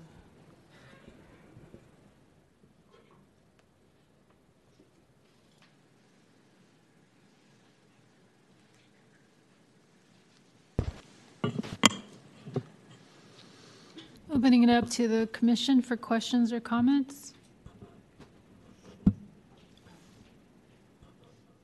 Commissioner Neumann? First off, I would just like to say that it's incredible to see the impact that the code enforcement outreach program is having. Um, it's it's remarkable. Um, I just have a clarifying question, uh, Alex. Um, the we're still funding those programs in the budget. It's merely at the discretion of the mayor whether that is covered through an increase in fee or whether that's funded through the general fund. Correct. I believe the guest is Commissioner Tut. Oh, that's you, Commissioner Shadow. Sorry. No, I'm pretty sure I'm still a guest, um, right down there. Um, uh, thank you, Commissioner Neumann. That was exactly the question I wanted to ask. And then I just wanted to say thank you to all the community that came out and spoke. I heard you loud and clear, for sure. Thank you. Commissioner Alexander-Tut does have a question. Um, thank you, first of all, to, can you hear me? Yes. Okay. Thank you to everyone in the community who came out. Um, I know that your time is valuable, valuable, and I'm so grateful for all the work that you are doing. Uh, we want to see more of you, so please continue to come. Um, you don't have to be invited. You don't have to be on the agenda. Public comment is always open. I should first disclose that I uh, previously worked for an organization that was funded by the CEAP program. This program is very important to me personally because I continue to be in touch with many of the people who receive these services and who provide these services, and um, continue to have relationships with people who provide these services um, as well as receive these services. Uh, but I do believe that I can maintain my objectivity despite this relationship, and I have sought um, city attorney um, feedback on that. Um, I believe that you have made your point very clear that um, you want DBI to continue to fund your services. The it seems like from commissioners' comments before that um, that is the intention of the department is to continue to have these services provided through DBI. Um, I would have two motions that I think will hopefully satisfy um, the the uh, the community and our commission and uh, clarify our positions. And the first is I'd like to make a motion that to clarify our position that it is it is the commission's intention to continue to fund uh, the grant programs through DBI.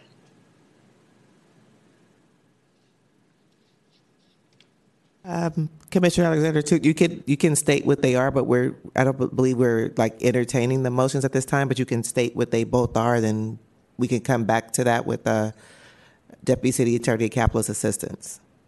So you can state what they what what you would like them to be, and then we'll get back to that. My first motion would be that we that we take a position statement that these continue, you know, the the grant funding continues to be in the DBI budget. The second was, and I was actually going to refer to um, to ask for uh, information on on this, but we the board of supervisors has passed ordinances to waive existing fees and then reimburse the DBI for the cost of those fees.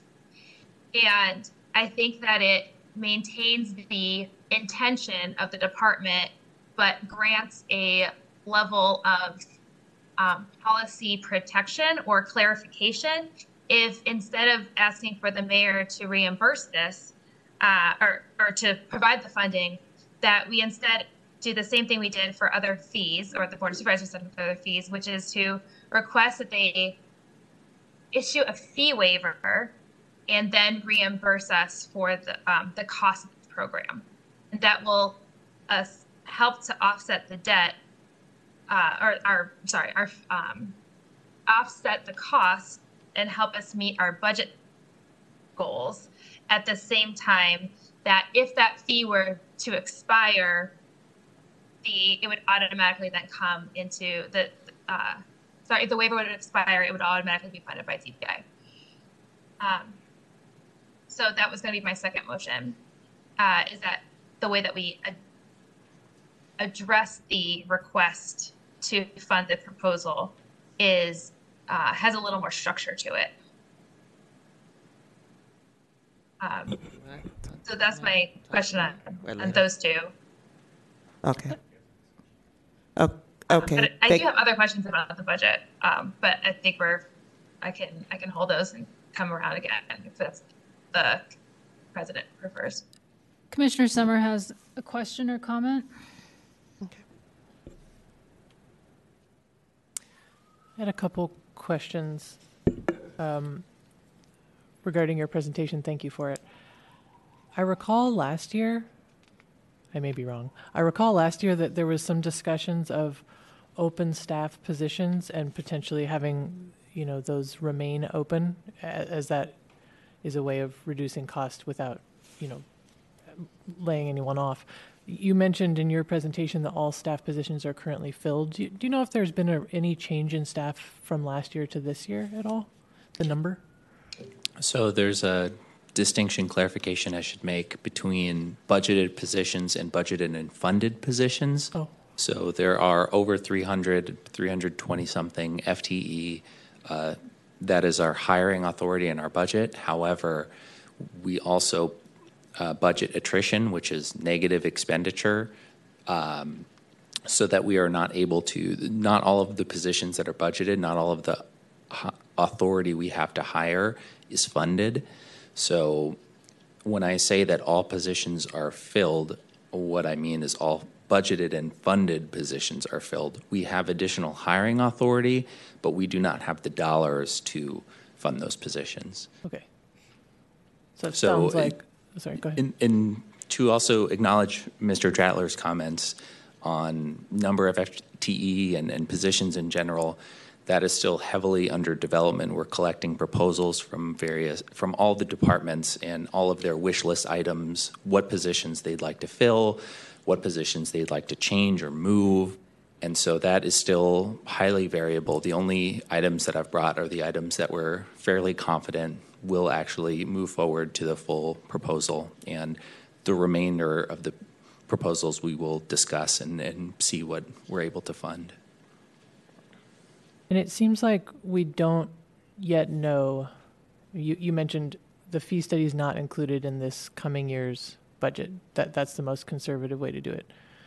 Yes. So in our budget submission now, our February department budget submission, it is not uh, considered.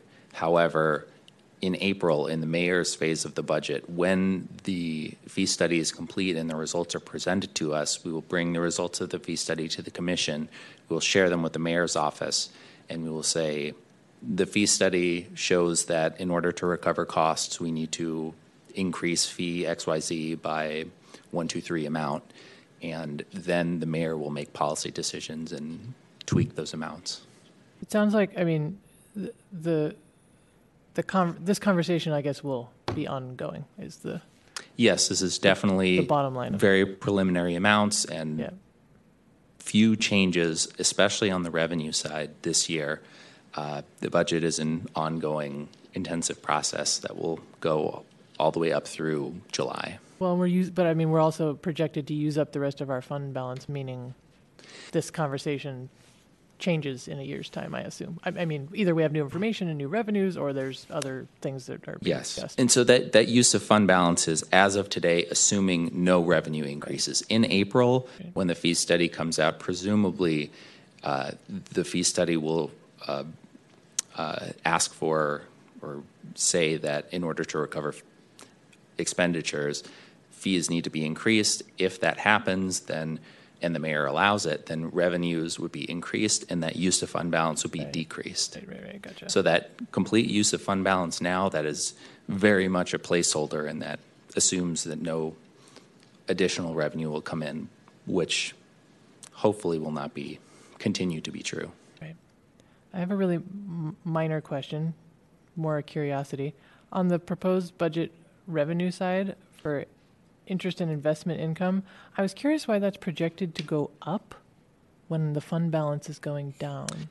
So that was, again, I did not change it from the prior year submission Oh. because that is a controller number. They say don't touch that. Gotcha. That will go down. Gotcha. Um, and again, when that does, then we'll either need additional fee revenue to pay for that or additional expenditure cuts somewhere else. Gotcha. But those numbers, and for the most part, many of the services of other departments, DBI does not control those. Those are input by a controller's office or mayor's office, and they just are what they are.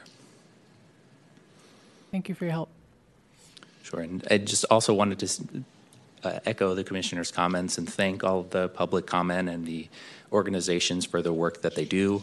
And um, I believe our communications director, Patrick Hannon, would be upset with me if I didn't advertise DBI's website. We've come out with a new website recently with uh, translations to various languages, and we're really trying hard to make sure that our services are accessible. And we encourage everybody to reach out to us, call 311, and let us know, and we will try to help however we can. Thank you.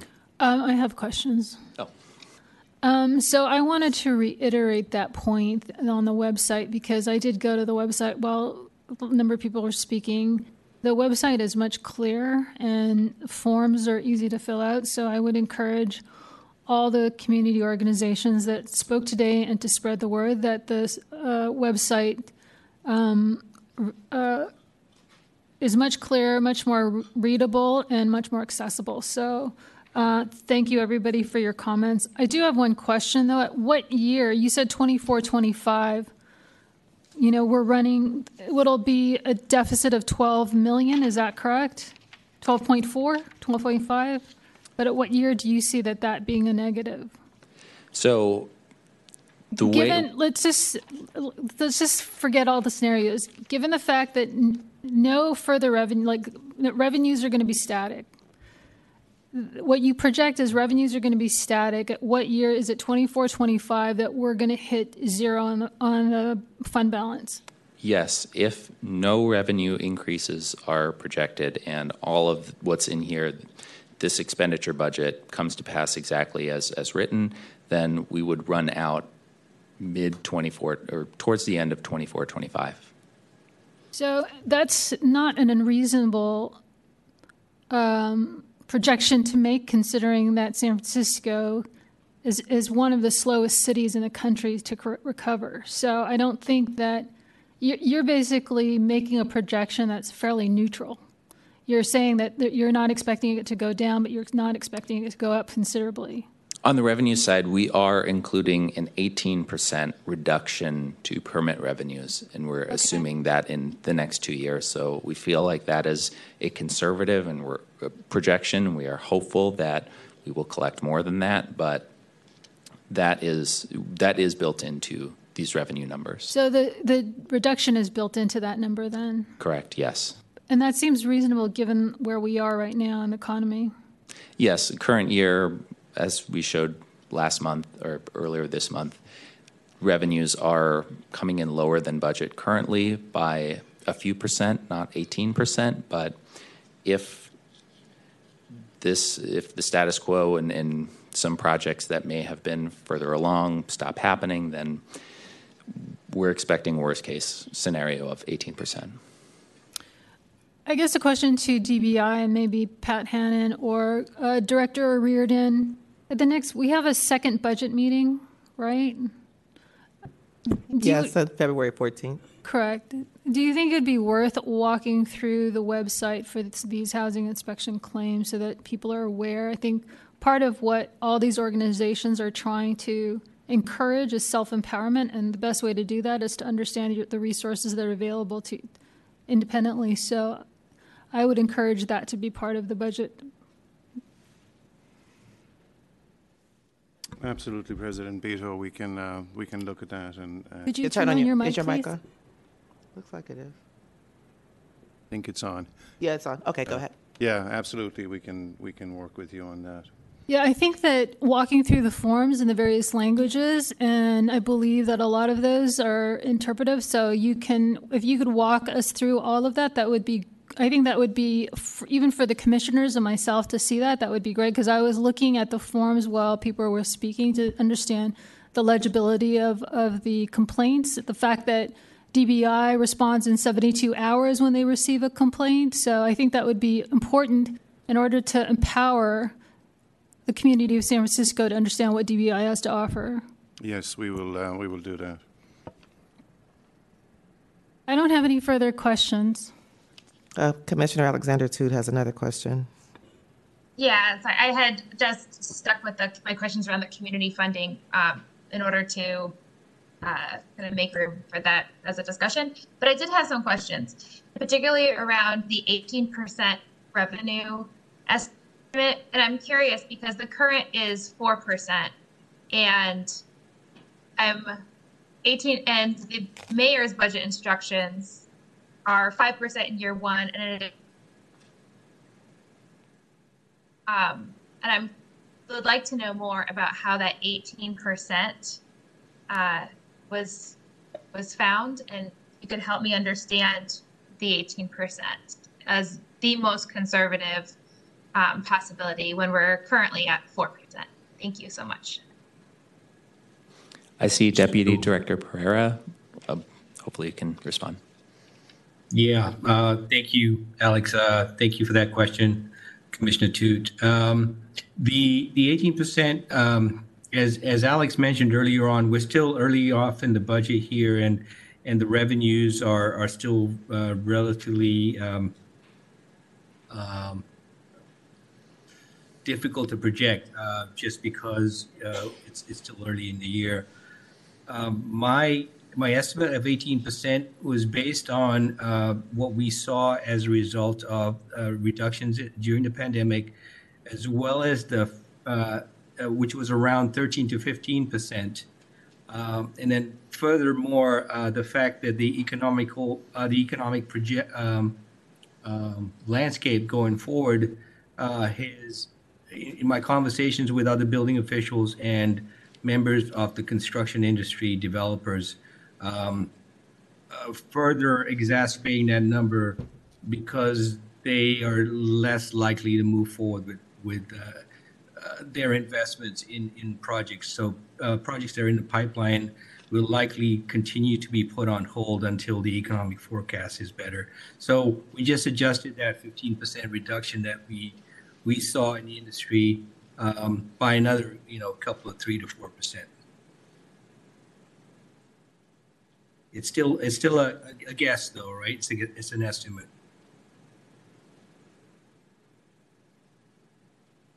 Yeah. Did you hear that response? I, I did. Um, and may I?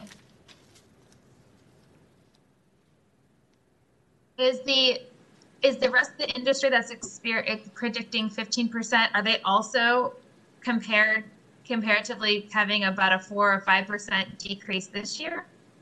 Um, is that kind of apples to apples?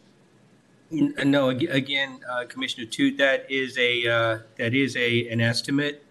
It's taking the um, what we saw as a, a reduction over the, the the last two year two and a half years or so, right, and just uh, continuing that on with another. Um, uh, uh, you know, has seen that uh, it's going to increase uh, with the economic uh, forecast.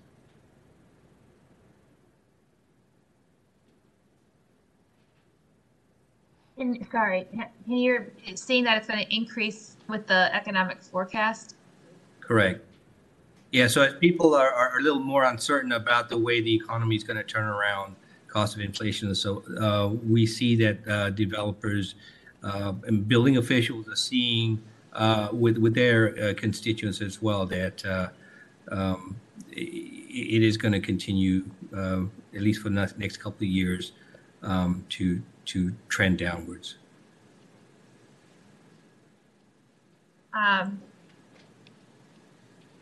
thank you. And if you, it, it, it does seem extremely conservative to say we're at 4% this year and we're going to go down to 8% next year. Um, that does seem like a pretty shocking blow to the economy um, and prediction.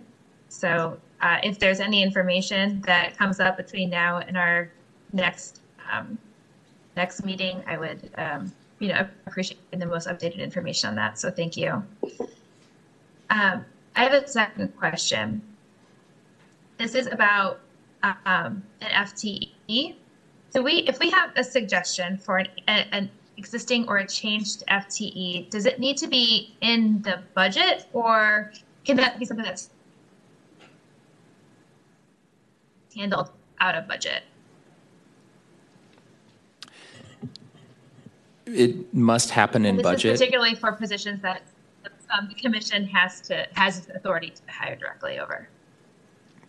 So there's two pieces uh, for department's ability to hire. There's the FTE, that is the, high, the authority to hire a position, and then there's the dollars.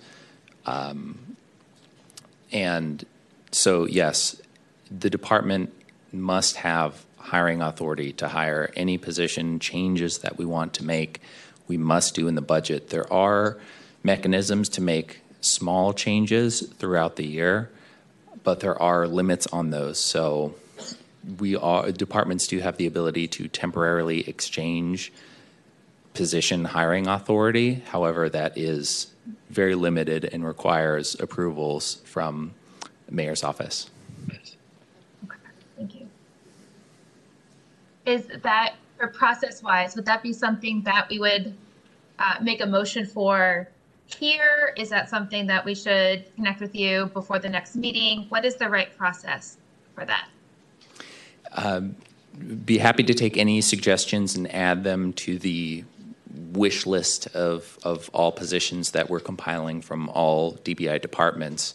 And um, then, yes, next meeting we will, uh, we should have a more solid picture of which specific position changes we will plan to put forth in the department submission. So now or anytime before the next meeting, feel free to uh, reach out and give any any position guidance. Um, thank you. I will make my suggestion, uh, which nobody knows about, so surprise. I would like to um, explore the idea of having a manager one position report to the commission with the long-term intention of eliminating the secretary position, but hopefully having this person um, is my that is my um, wish list item. Can you repeat that? Yes. Uh, can you hear me? Okay. I heard I heard it, but it went in and out. You said a manager position and then something else. Manager one position that report. Oops, uh huh. With the uh, long-term intention of having that be what replaces the commission secretary. I understood that this is common in other places. Um, I've not explored this fully, but I understand that there are other manager one positions that report to commissions, and I would like to explore that um, possibility.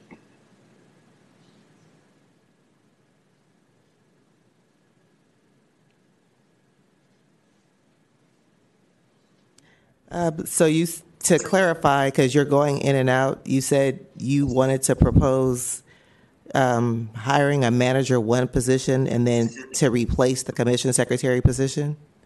And not in the same calendar, but that would be the the my hope would be that it would be a smooth transition. I don't know if I'm going overboard on this. The Interesting. Here. But yes, that's, I would like to explore the idea of having a manager one position report to the commission. Okay, I, I've I've taken that. I've, I, I think we have to deal with other personnel issues, probably not here.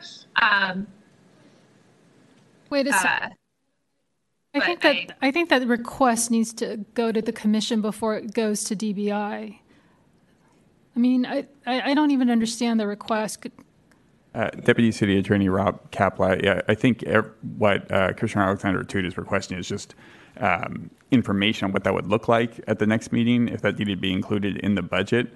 Um, but I, I agree, I'm not entirely sure what's being asked for, but I would uh, clarify just everything we're, the commission is discussing right now is for further information at the next meeting so it can be part of the budget discussion. Um, but we actually cannot make a direct personnel decision as a commission on hiring or not today. Um, neither can the commission actually hire anyone directly. I'm not suggesting that we're hiring somebody, but isn't the Madam Sec, like, the Secretary of the Commission is separate from the staff at DBI? The secretary of the commission is defined in the charter and Correct. and is separate from the staff of DBI. But if to the extent it's funded through DBI, fund- Understood, but she does f- function as part of the commission in, in, in service of the commission, not in the service of DBI. Yes, I- there are maybe uh, perhaps Commissioner Alexander-Tut could clarify what she's um, actually requesting. But again, I, I think what uh, Commissioner Alexander-Tut is asking for is more information on what this would look like at the next budget meeting. Thank you, um, Deputy City Attorney. What I have come to understand is there are limited promotional opportunities within certain classifications, and that perhaps there perhaps there are other policy changes that need to take place. But in looking towards um, and looking for opportunities for promotion and for maybe a better job description that fits that the functions maybe bet, of, that we require of our commission secretary maybe better fit in a manager one position and that um, it would the, the term manager might be confusing but this is more about um, how civil service processes in the city works and less about moving people you know from a the current position into the, a dbi funded position in the hierarchy of dbi um, I'm ex- I'm curious about exploring the possibility of having that as uh, having the person who reports to us be a manager one instead of a secretary um, as a long term sh- possibility.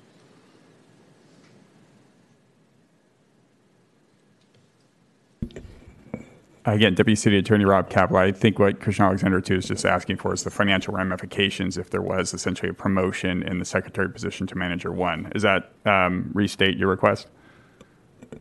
Perfectly. Thank you, Deputy City Attorney. yes, that's that's clear. Thank you. Thank you. Is there further commissioner discussion? I had a question on the deappropriation of the 8 million. Um, So does that just mean that there isn't significant, enough significant work in those special programs, like the soft story program and things like that, that you can let go of those funds and now they can be supported through uh, the general day-to-day work of DBI? Or can you explain how um, you're able to de-encumber those funds? Correct. The work on the illegal in-law program and the soft story program, uh, to my knowledge, are largely complete and now routine part of the operating budget. And these are remaining balances that are assumed to be used until they are deappropriated. So when we deappropriate the 8 million, then that will return to our fund balance and be an additional source for us to use to balance the current budget. So there's, there are no employees being funded or dependent on those funds any longer? They're all in uh, the general day-to-day work now? Correct. All, all current DBI employees are operating employees. There is only one possible potential future special project funded employee, and that is a project manager for the permit tracking system replacement. and we already have budget for that position.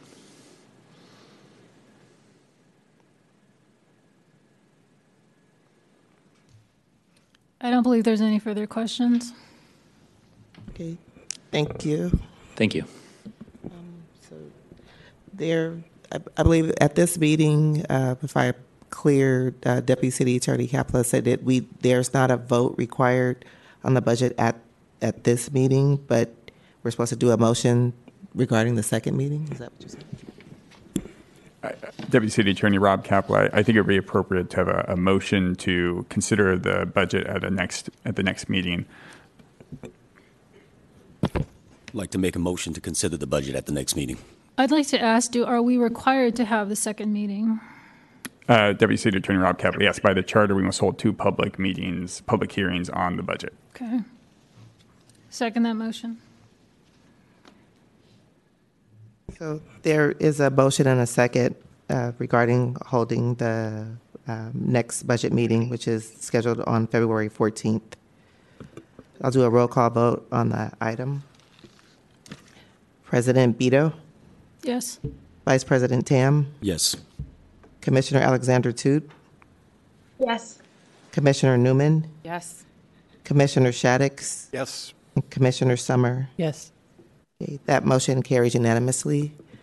And then also, I'd like to mention for the February 14th meeting, um, Commissioner Neumann is not available, so all five commissioners are, are required to be at the, that next meeting for the, for the, for there to be a, a official vote on the budget. Okay. Thank you. Uh, Next, we have item three, which is adjournment. Is there a motion to adjourn? So moved. Second. Okay, and all commissioners in favor? Aye. Okay, we're now adjourned. It is Aye. 12:08 PM. Thank you.